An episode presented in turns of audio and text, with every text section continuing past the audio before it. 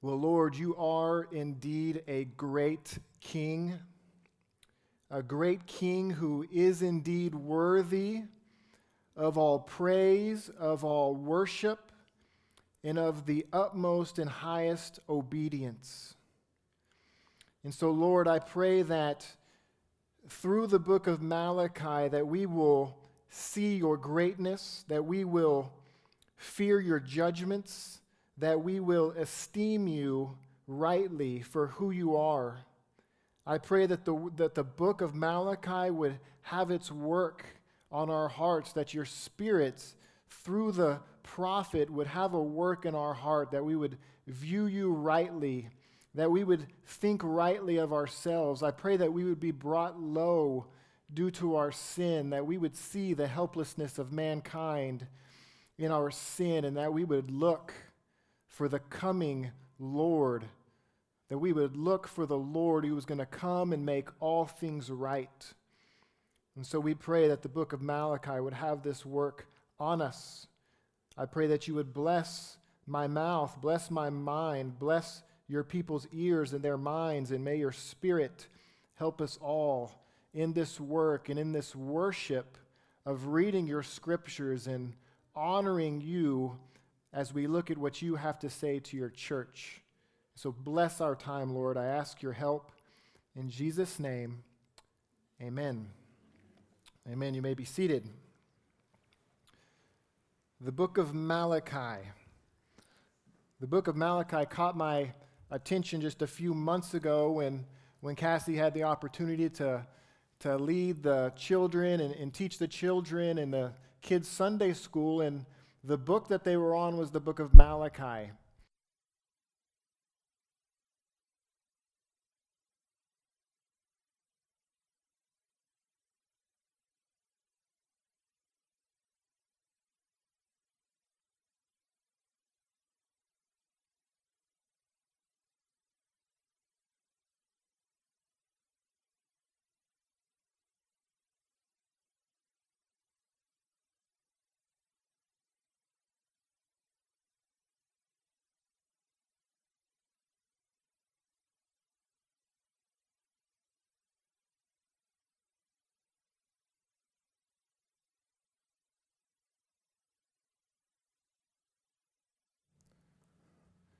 Check, check. Thank you, brother. Appreciate it. What would we do without Brother Robert? I would have to preach without a mic. So, as I was saying, yeah, I got introduced to this book when, when me and Cassie were looking at it, and quickly I recognized um, something about the book of Malachi. I realized that this book, just the way it's laid out, it's just a classic um, law gospel presentation it's a classic law gospel presentation. It's just a model of the way the Puritans, the way the reformers presented the gospel of Jesus Christ. And as we're all familiar with, you know, law gospel presentations of the gospel, um, what we're first going to see in the book of Malachi is law. The first thing we're going to see is law. We're going to see a lot of it. And what we're going to see in Malachi is specifically law breaking. We're going to see a lot of law breaking. We find God first rebuking his people. We find him calling them into account for the many ways in which they have broken the covenant that God has made with them. But the good news is that God does not simply leave his people in their sin, in their guilt, but in the very midst of his rebuking them, he promises that the Lord himself will come to them and will restore the worship of the people and will enable them to present their offer, offerings in righteousness. And so that's just a very brief intro into the layout of this book. And so I want us to dive right in. Dive right into verse 1. And in Malachi chapter 1, verse 1, we're going to begin what, Lord willing, will be a two week study of this book, a, a survey of sorts. Uh, Malachi's short, it's only four chapters, um, but we only have two sermons to cover those four chapters, so be ready to move quickly through the text. And by the time we're done, my, my prayer is that we will really have a grasp on what um, the message was that God gave to his people Israel. Um, this is the last message. This is the last word they get before the coming Christ. So I, I think it's a special word, and I just want us to appreciate it and just, um, just put ourselves in the, in, the, in the seat and in the skin of the people of Israel as this is the last word that they're going to hear before a long time of silence before the coming of Christ. So, so this is it, the book of Malachi. So let me read Malachi chapter 1, verse 1, and we'll get started. Um, it says, The oracle of the word of the Lord to Israel through Malachi. The oracle of the word of the Lord to Israel through Malachi. And so, here in the very first book, uh, verse of the book, we're presented both the authors and the audience. And I say authors plural intentionally because here in the first verse, we're given the primary and the secondary authors of the book. It says it's the word of the Lord. And so the primary author is, of course, the Lord. And the Lord um, needs no introduction to us. But we might be a little more interested in who is the secondary author. Who is this Malachi? And I hate to build it up like that because unfortunately we have literally no information about this man. No other prophets, no other biblical writers mention anything about him. Uh, we don't have any personal information given about Malachi, even in the very, in the very book here that, that um, is given his name. We're not given any uh, biographical information whatsoever about the man Malachi. But as it is with every book of the Bible, the most important author is the primary author, the Lord. And so, because the Lord is the primary author, uh, we can be content with the truthfulness of the words spoken through the secondary author. Now, as far as the audience of the letter is concerned, Malachi addresses his writing to Israel. To Israel. And because this is the last letter of the Old Testament, we're looking at a dating in the mid 5th century BC. Most scholars are, are saying it's from 420 to 450 BC, something around that time. But in the mid 5th century BC, uh, what we find in Israel is that the people have just recently been miraculously delivered from their Babylonian captivity. That would have just recently happened. God, um, through uh, through several uh, miraculous workings in, in, in providence, he, he brings the people home back to Israel. He even um, works it out so that they um, can have the temple rebuilt. This is post Nehemiah, so the, the, the, the wall to the city is rebuilt. All of these things God has just done for his people Israel at the time of this writing. And you would think you, you might guess that if this had just happened for the people Israel, that as we come to the book of Malachi, a book written right after God did all that gracious work for them, you might think we would find the people enraptured in worship, enraptured in thanksgiving, and in, in worship to God for his mercy and grace. But as is so true with Israel, the typological man, we find them instead straying away from God. Now, as I said before, the format, that the outline for the book of Malachi is in a law gospel arrangement. And as we're going to see, God's going to bring forth many rebukes to the people of Israel in this book. And so let's look at the first rebuke. The first rebuke is a rebuke for forgetfulness. Forgetfulness.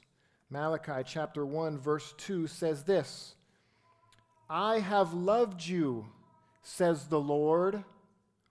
But you say, this is Israel now speaking, how have you loved us? God says, I have loved you, but Israel says, How have you loved us? Now, can you imagine the slap in the face that a question like this would be to God? This people, especially the descendants of Israel, actually having the audacity to think in their hearts to God, God, how have you loved us? Could not God have recalled miracle after miracle after miracle uh, of ways in which He has loved them. But what does God do? Because He doesn't recall for them uh, all of the miraculous, He doesn't recall to them all of the material blessings that He's given to them over their history. Instead, God reminds them of a more amazing blessing, and that is the blessing of unconditional election. Because God replies to this, this, this rhetorical question of how have you loved us by saying this Was not Esau Jacob's brother, declares the Lord? Yet I have loved Jacob, but I have hated Esau. So, what God is saying in this response is He's saying, Remember now, descendants of Israel, Israel formerly known as Jacob, remember now your twin brother Esau. Remember how he was just as you were, born of father Isaac. Remember how he was just as you were, just as sinful, just as faithless as you were. Remember Esau, how he sold his birthright for a bowl of soup? And remember how you schemed your own father out of his blessing? Remember your brother Esau, who was just as deserving of my curse as you were, and yet Esau is actually under my curse, and yet you have been loved. You have been chosen by me based solely on my sovereign grace to be loved. And so, brothers and sisters, I think about Israel's complaint here to God, and I think how it's no different when those of us who have been saved by God, when we grumble or when we complain or when we have that blasphemous thought in our minds God, how have you loved me? And God's reply to us in those times could likewise be something like, is not your brother, is not your sister, is not your father, mother, cousin still unsaved and in this world being led around by the prince of the power of the air, headed for an eternal damnation and wrath under my judgments? God is saying, Remember my election of you and let that be enough. Remember those who were just like you, who I have not saved. Remember them and then come back and dare ask me the question, How have you loved me? God is saying, in other words, no matter what your situation is in, the, is in this life, no matter how many problems and complaints you might have, it is still sufficient. Better yet, it is the greatest manifestation of God's love to be of his elect, to be chosen to be his children.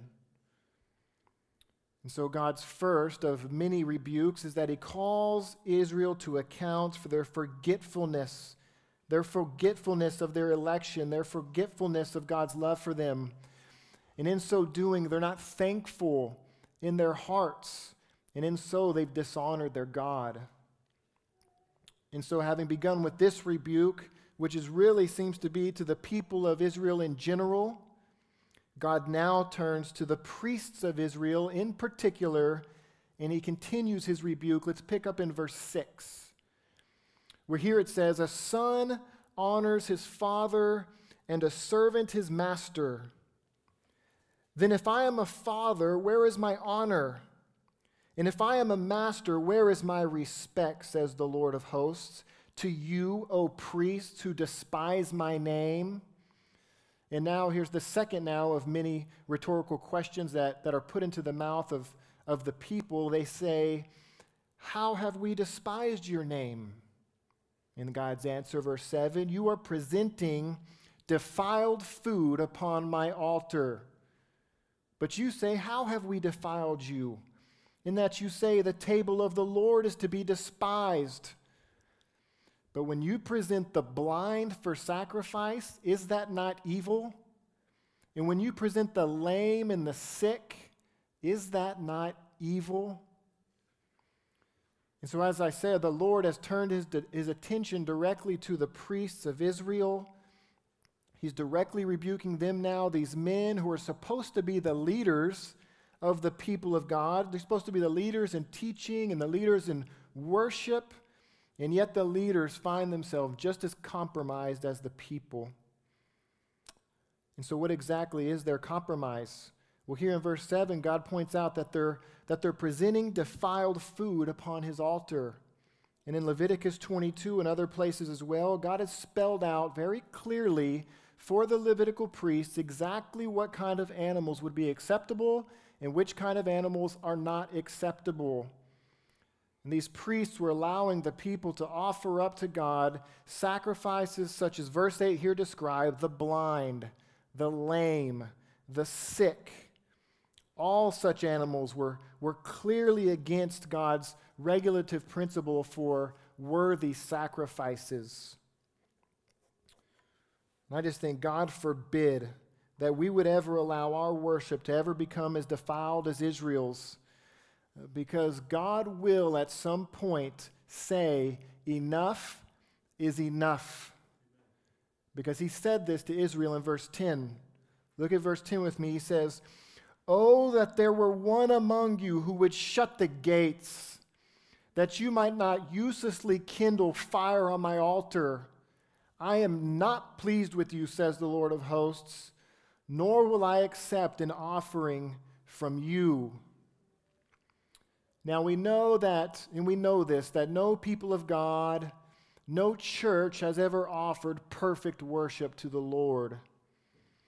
But there is most assuredly a point where a church has, has moved so far away from worshiping God in spirit and truth that God would just rather have that church shut its doors. And we can all probably think of, of many so called churches that God would, you would think, most certainly wish to just have their doors shut. And you might wonder, why doesn't God just have those doors shut? I think maybe the answer is that God is just as likely to judge those churches in their false worship by just giving them over to it. He just allows them to carry on in their nonsense until they plummet off the cliff into eternity. But here in God's holy temple, he can't find one faithful man who would stand up and defend his namesake, defend his honor, to shut the gates to the temple to stop these blasphemous sacrifices from taking place. God has always had a desire for the purity of his people's worship. God has always taken pleasure in those leaders who were bold enough to protect God's worship. As I read, as I read through this section, I just thought about um, in Numbers 25. If you're familiar with Numbers 25, where it's the scene where an Israelite brings with him a Midianite woman, a pagan woman, a foreign woman. He brings a foreign pagan woman with him into the congregation of Israel, into the, the, the very worship of God's people. And when Phinehas, the grandson of Aaron the priest, sees this Israelite's boldness to bring a pagan woman into the congregation of the people, he spears both that Israelite and that woman through with a spear. And it's very interesting how Numbers 25 goes on to show God's pleasure with Phinehas' zeal, pleasure with Phinehas' jealousy for God's holiness and God's place of worship. God actually goes on to pronounce a very special blessing upon, Phinehas for his willingness to defend the purity of God's people. And not that we should um, be looking to pierce anybody through with a spear like Phinehas, but there is certainly a principle that carries over from Old Covenant to New Covenant. Certainly, false worship is not befitting of the Lord, not the God of the Bible. Because look what the God of the Bible has to say about himself, beginning in verse 11. He says, For from the rising of the sun even to its setting, my name will be great among the nations. In every place, incense is going to be offered up to my name. And a grain offering that is pure for my name will be great among the nations, says the Lord of hosts. Here, Malachi is giving us a glimpse into the expansion of God's worship, the expansion that would take place outside of simply geographical Israel, a time when everyone in the world would come to worship God and worship Him as He desires and worship Him in a way that's worthy of His uh, greatness. Um, all of this, at least hinting, of course, at Gentile inclusion. But as we see here, it's because of the greatness, it's because of the majesty of God that any kind of pseudo worship, any kind of false, impure worship deserves rebuke and it deserves even curses. And this is what the Lord promises curses in verse 14. The Lord says, But cursed be the swindler who has a male in his flock and vows it but instead sacrifices a blemished animal to the Lord. Now, I read this verse to introduce um, the book of Malachi to us, uh, and I read it because this truth is so foundational to everything that's going on with the Israelites' worship. Why does this false worship in Israel bring about cursing? Why is it so wrong to serve the Lord with half hearted service and half hearted worship? Well, God just gave us the answer in the second part of verse 14. He says, For I am a great king, says the Lord of hosts, and my name is feared among the nations. God is worthy of the highest praise. He's worthy of the highest worship and obedience because he is a great king. And when the God of the universe, the God whose name is feared among the nations, is not worshiped as he deserves, there is a very right and just punishment for that sin. The curses of God for disobedience should not have come as a surprise to the people of Israel. God had graciously spelled out for them in great detail in Deuteronomy chapter 28 um, not only the blessings for covenant keeping, but all of the curses that were entailed with the Mosaic covenant. So, if you would, please turn to Deuteronomy chapter 28.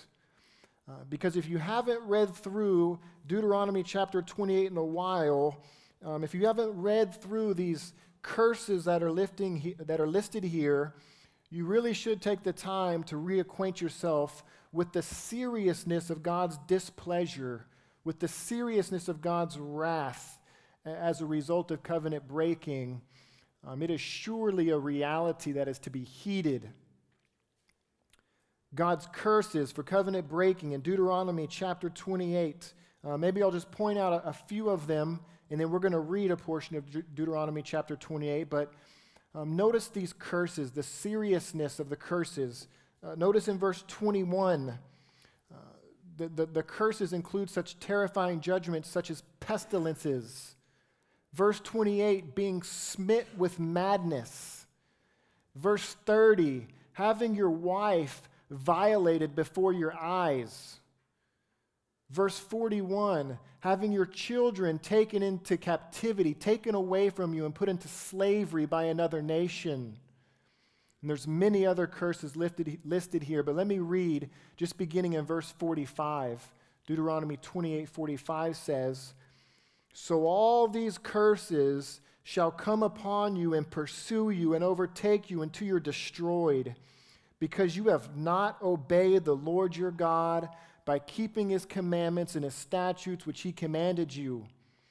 They shall become a sign and a wonder on you and your descendants forever because you did not serve the Lord your God with joy and with a glad heart for the abundance of all things.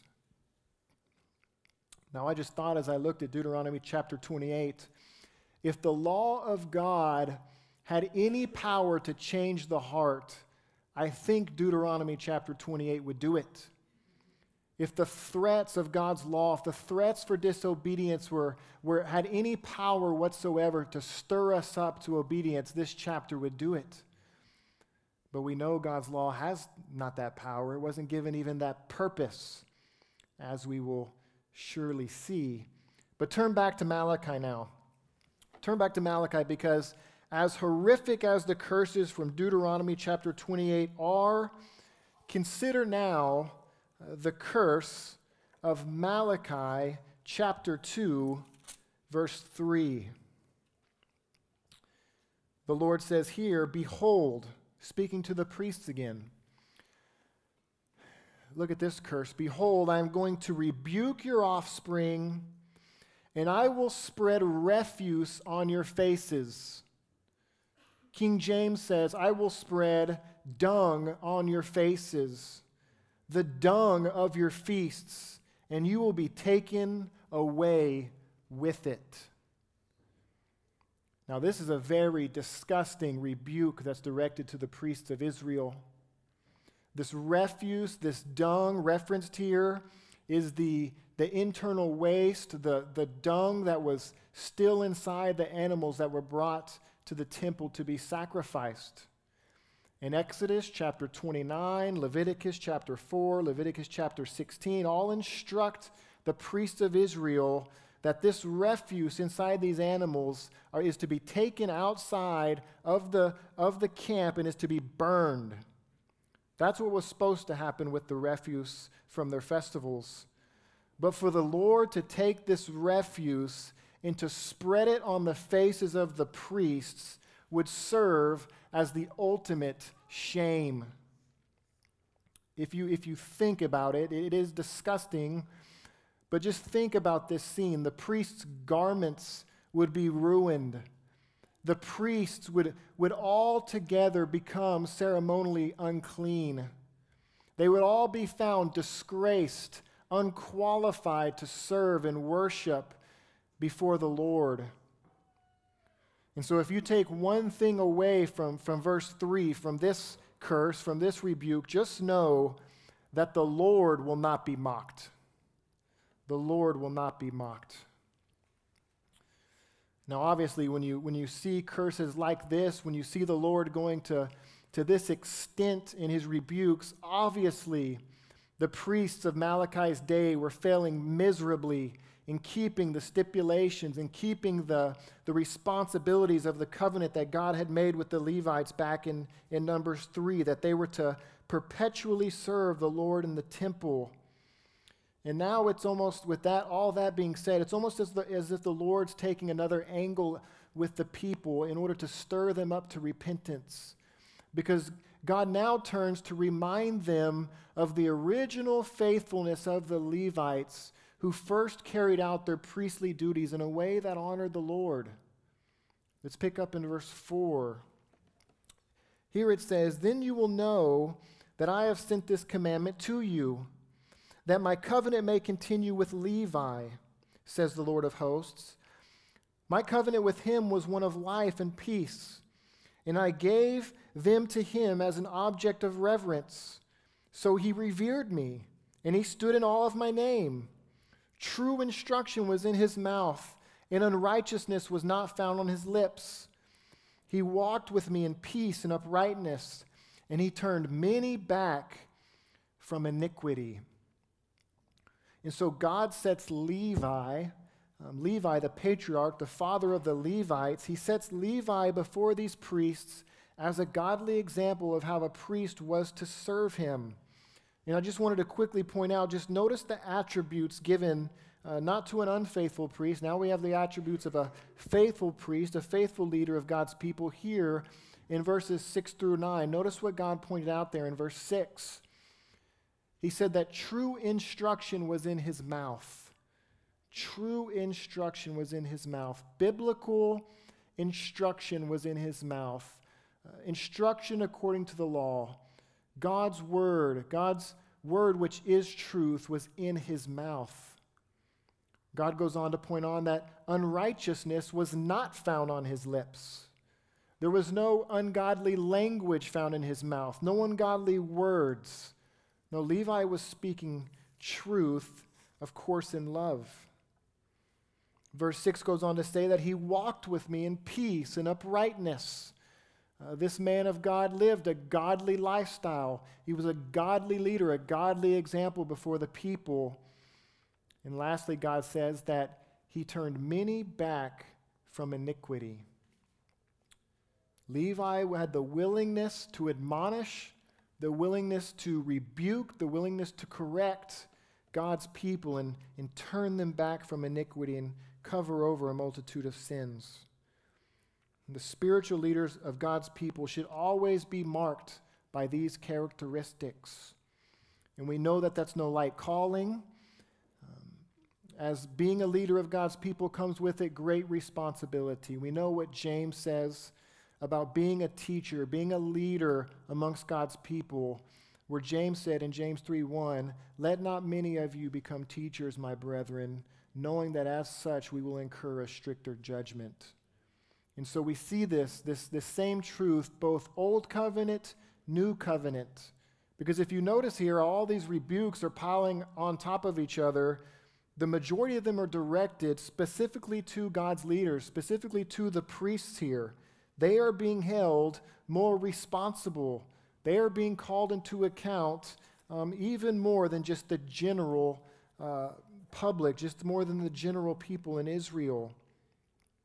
And so back to our text um, in Malachi now, because the rebukes continue.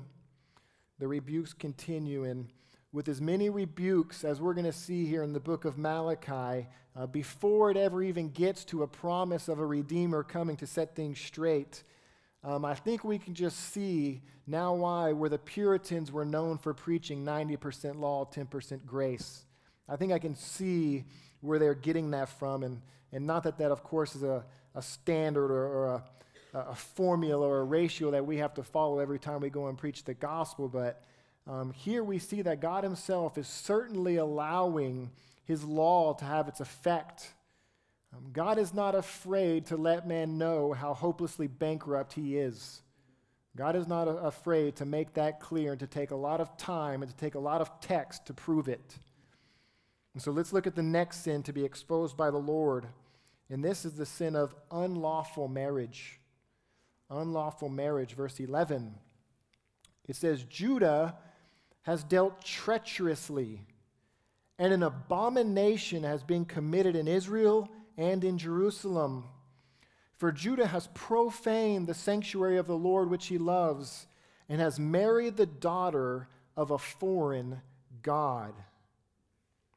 He's married the daughter of a foreign God. So, before we get into the details of that sin, the sin being committed here and addressed, I first just wanted to address the description given of this sin, just the adjective that describes it. Because here, this unlawful marriage is said to be an abomination. It's an abomination. The word translated abomination in verse 11 is toeva. And when God refers to a sin as being toeva, uh, it is no minor uh, infraction, but to be toeva is an egregious moral violation of God's law. Other sins given this description of toeva in God's law would include such sins as homosexuality, Leviticus chapter 18, cross dressing is toeva, Deuteronomy chapter 22, murder is toeva in Ezekiel 18, and lying is toeva in Proverbs chapter 12. And so to marry the daughter of a foreign god, it simply means that the Israelites were marrying the daughters of foreigners who worshiped and served foreign gods and idols. And this was certainly a transgression of God's covenant, covenant standards. Um, let's turn to one more of those standards. Turn now to Deuteronomy chapter 7. Let's turn to Deuteronomy chapter 7. I want to read a portion of this as well.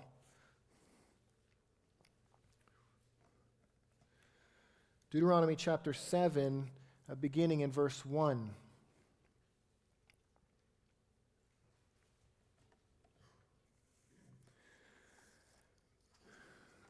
Sounds like you're all there.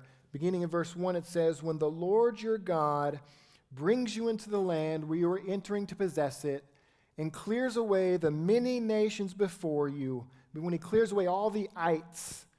Verse 2 And when the Lord your God delivers them before you and you defeat them, then you shall utterly destroy them. You shall make no covenant with them and show no favor to them. Now, this is very important. Verse 3 Furthermore, you shall not intermarry with them you shall not give your daughters to their sons, nor shall you take their daughters for your sons. For they will turn your sons away from following me to serve other gods. Then the anger of the Lord will be kindled against you, and he will quickly destroy you. See how clear that law was? And so to violate this clearly stated law would ensure the curse of God. God says it's an abomination. But the reason I wanted you to turn to Deuteronomy chapter 7 is because notice um, very clearly there in verse 4, notice the very specific reason for the prohibition of marrying foreign women in, in Deuteronomy 7 4. God knows that marrying these foreign daughters, uh, by doing that, the Israelites would be drawn away to serve their gods. You see, that's important because God did not prohibit um, the marriage between the different nations, between the different races, for any superficial reasons. God did not prevent intermarriage between the races for anything superficial like skin color or anything like that. God is not a racist. God was keeping the people of God from idolatry. And so to knowingly and intentionally marry one of these daughters uh, is the ultimate contradiction for a true worshiper of God. And that's why Paul's able to use this as an example in 2 Corinthians chapter 6. If you remember there, his reasoning, he's trying to explain what real fellowship, what commonality is there between a worshiper of the true God and a worshiper of Baal. That's why he says, do not be bound together with unbelievers. There's no commonality there. And so I think that command would most, would most certainly apply, and that warning would most certainly apply to the most intimate of relationships, the most intimate of covenants, and that's marriage. It's as if the people of Israel had forgotten what happened to great King Solomon, the wisest of all men. Did they not, did they not consider the fact that if the wisest of all men could be drawn away into the deception of idol worship as a result of intermarrying, that they would not fare any better than, than he did. Uh, it was King Solomon, great King Solomon, in the span of just eight chapters, from, from 1 Kings chapter 3 to 1 Kings chapter 11, where King Solomon went from being God's anointed king over his people, full of wisdom, full of riches, in but eight chapters, he finds himself being opposed by God because he had erected high places of worship in Israel for his pagan wives to worship their gods. And so, as I think about uh, Solomon, I think how grateful we should be that one greater than Solomon has come because Solomon was not great enough. Now, it seems unbelievable that despite the clear breach of God's law that the people were committing, that they would still wonder why God was not blessing them. Why is God not accepting their offerings? But this is actually where, in fact, we find the people of Israel in verse 13. Verse 13, God speaking first, This is another thing you do.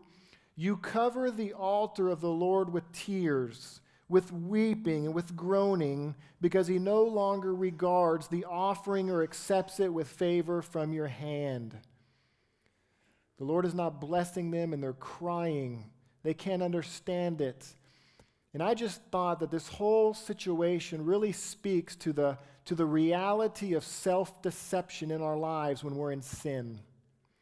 It's so easy to see, to look at the brethren, to look at other people, to, to see their sin, to see their uh, places where they're falling short and disobeying God, and you see so clearly why God's not blessing them and why they're stuck in some of the problems they're in. But when it comes to our own sin, we just can't see, we just can't understand why the Lord is not blessing our walks, why the Lord's not answering our prayers, why we're in that funk. We just can't see it in ourselves. The problem is, is that without actual repentance, the tears of these Israelites would profit them nothing. Proverbs 28 9 says, He who turns his ears away from the law of the Lord, even his prayers are an abomination. Without heeding the word of God, your, your tears are not going to profit you. The favor of God had left the Israelites because they had broken the covenant that God made with them at Sinai. They broke the Mosaic covenant. And they broke the Mosaic covenant by breaking the covenant that they had made with their wives. This is the point God makes as he answers their question in verse 14. Why is God not receiving our worship? They ask. In verse 14, yet you say, For what reason? Because the Lord has been a witness between you and the wife of your youth, against whom you have dealt treacherously, though she is your companion and your wife by covenant. Your wife by covenant. Uh, the language used in Genesis chapter 2 of the union between Adam and Eve, um, the, the language used to describe that union um, insinuates a covenant taking place there between Adam and Eve. Here in Malachi chapter 2, verse 14, as well as in Proverbs chapter 2, verse 17, marriage is explicitly uh, denoted to be a covenant. To be a covenant. And being that our God is a covenantal God, this is how God has decided, this is how He's decreed to interact with His people through the relationship of covenant. And so God obviously takes those relationships extremely seriously and God hates it when that covenant, when that relationship is breached. And I use the, the strong language of hate very intentionally because this is just the language that God uses of the breach of the marriage covenant in verse 16. Notice with me in verse 16 For I hate divorce, says the Lord, the God of Israel. I hate divorce. Now, if you have an ESV Bible, um, you're not going to see that, that phrase exactly. The ESV translators have kind of gone out, um, gone, kind of gone solo on their interpretation of, of the grammar of this verse. So if you have an ESV, which I know a lot of you do, that's even why I mention it. Um, the ESV is taking the, the hate, or as they translate it there, the lack of love, um, not to be God's hatred of divorce, but they are interpreting that to be the, the husband's hatred towards the wife who he's divorcing. So they're interpreting that, that phrase to be not God's hating divorce, but they're saying that the man who's divorcing his wife is in fact hating his wife by divorcing her. And I just think that either interpretation is a true statement. Just as the Bible tells us that a parent who does not discipline their child hates their child, so the husband who divorces his wife to marry another hates his wife. He can say that he loves her. He can try to convince himself that he loves her. He can try to convince her that he loves her. He can try to convince her that it's for her good. She'll find somebody better than him. But his actions is proving otherwise. And God most certainly hates that transgression when it's done in a selfish and sinful way. I think it's interesting that even though God hates divorce, um, as we know, He has allowed for legal divorces in cases involving adultery and abandonment. We, we've seen those exception clauses in Matthew 19, 1 Corinthians 7. But even though God permits these divorces, it is certainly not the ideal. Jesus says that these legal divorces, these things that are permitted, are due to the hardness of our hearts. That's why they're even there. Uh, not because God, it's God's intention in one sense, but it's because of our sinfulness, because of the hardness of our hearts. But Jesus is very quick to say this is not how it was from the beginning. That's not how God intended it.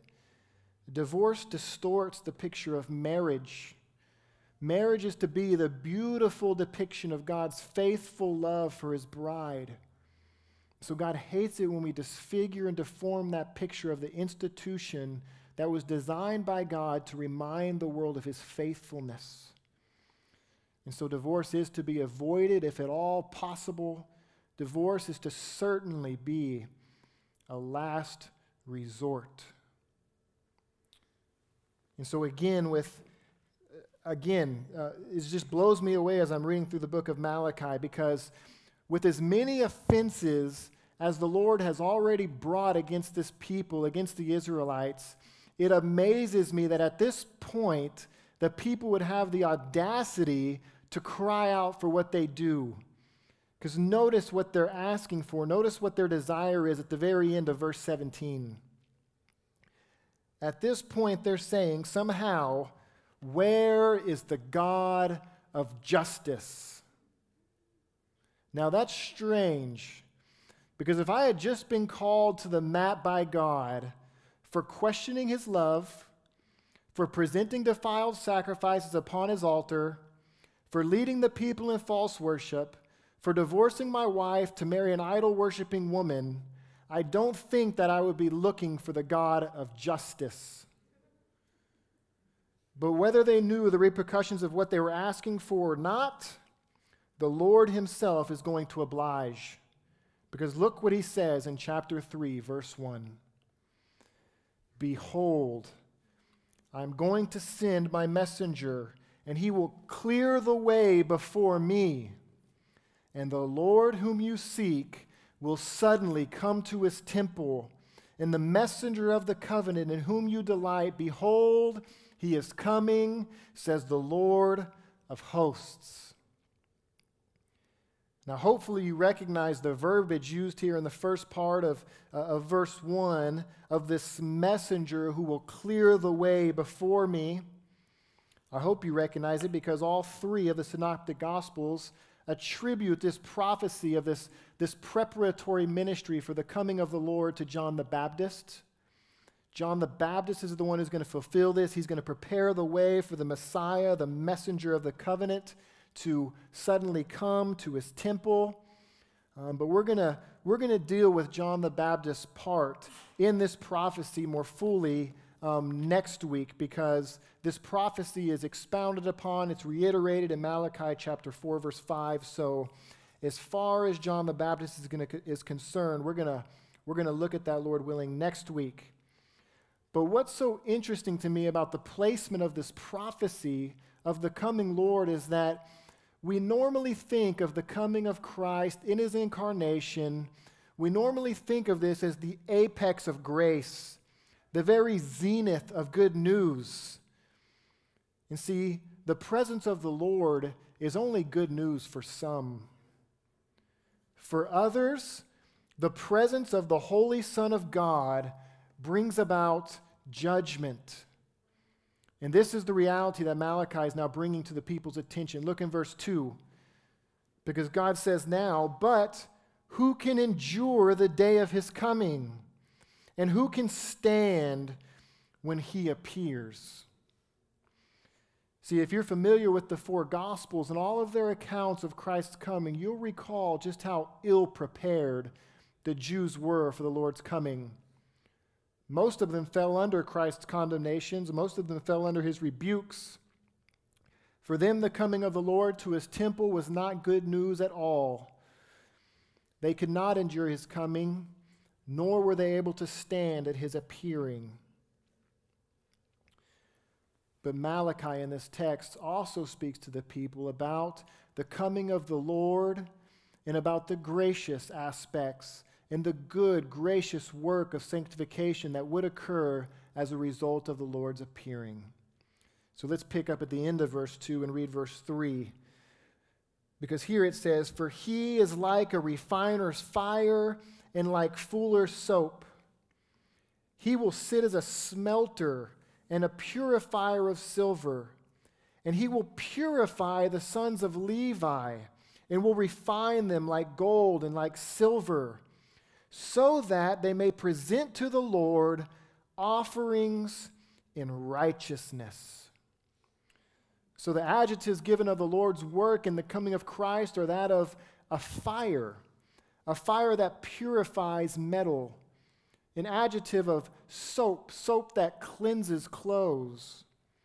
And so his presence is going to do two things it's going to surely burn away the chaff, and it's going to clean those who would then function rightly as the sons of Levi, those who, who, who would function rightly as his priests. Malachi is saying is that when Christ comes, He's going to cleanse, He's going to sanctify those whom he's setting apart to act as his priests.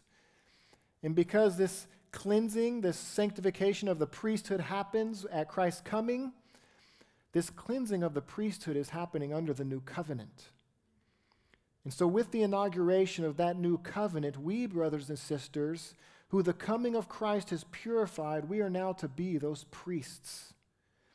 We're to function just as 1 Peter chapter 2, 5 says. Let me just read it to you as Peter says this to the church.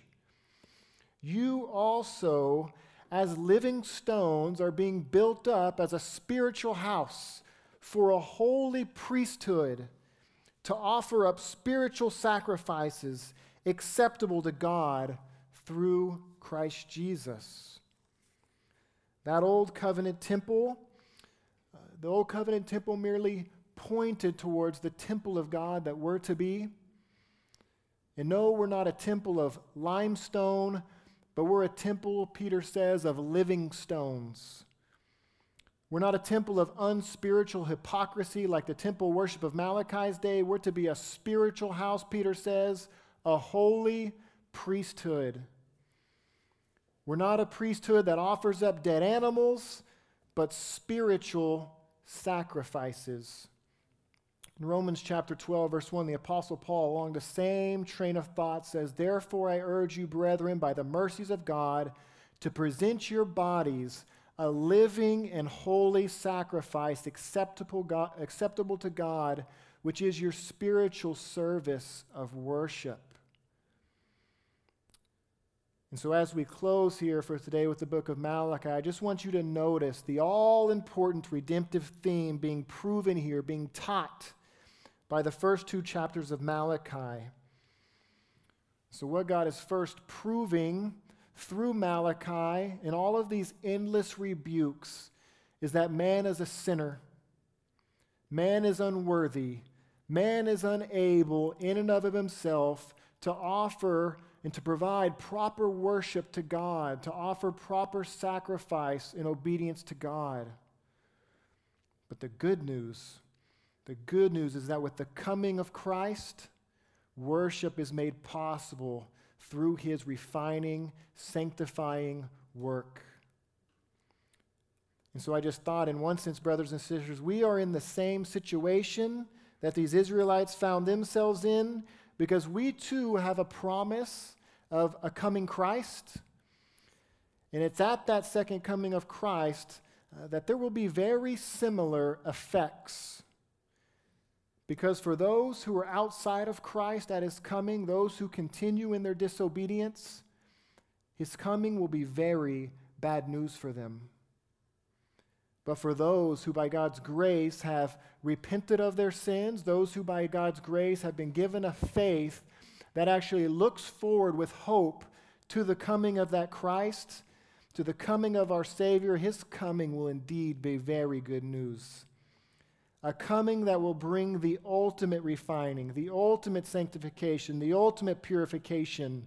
The coming of Christ, brothers and sisters, will bring about our glorification. So I just look forward to just the way the Bible ends, where it in Revelation chapter 22, verse 20, where Christ promised, I am coming quickly. And so I say, just as John did, Amen. Come, Lord Jesus.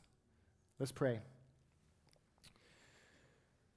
Well, Lord Jesus, it's a, it's a privilege, Lord, to be referred to as your priests, to have every one of us who are in Christ to have full access to boldly come before your throne, to intercede for ourselves and for others, to intercede even for the lost. Lord, what a privilege to be known as your people, Lord. Help us.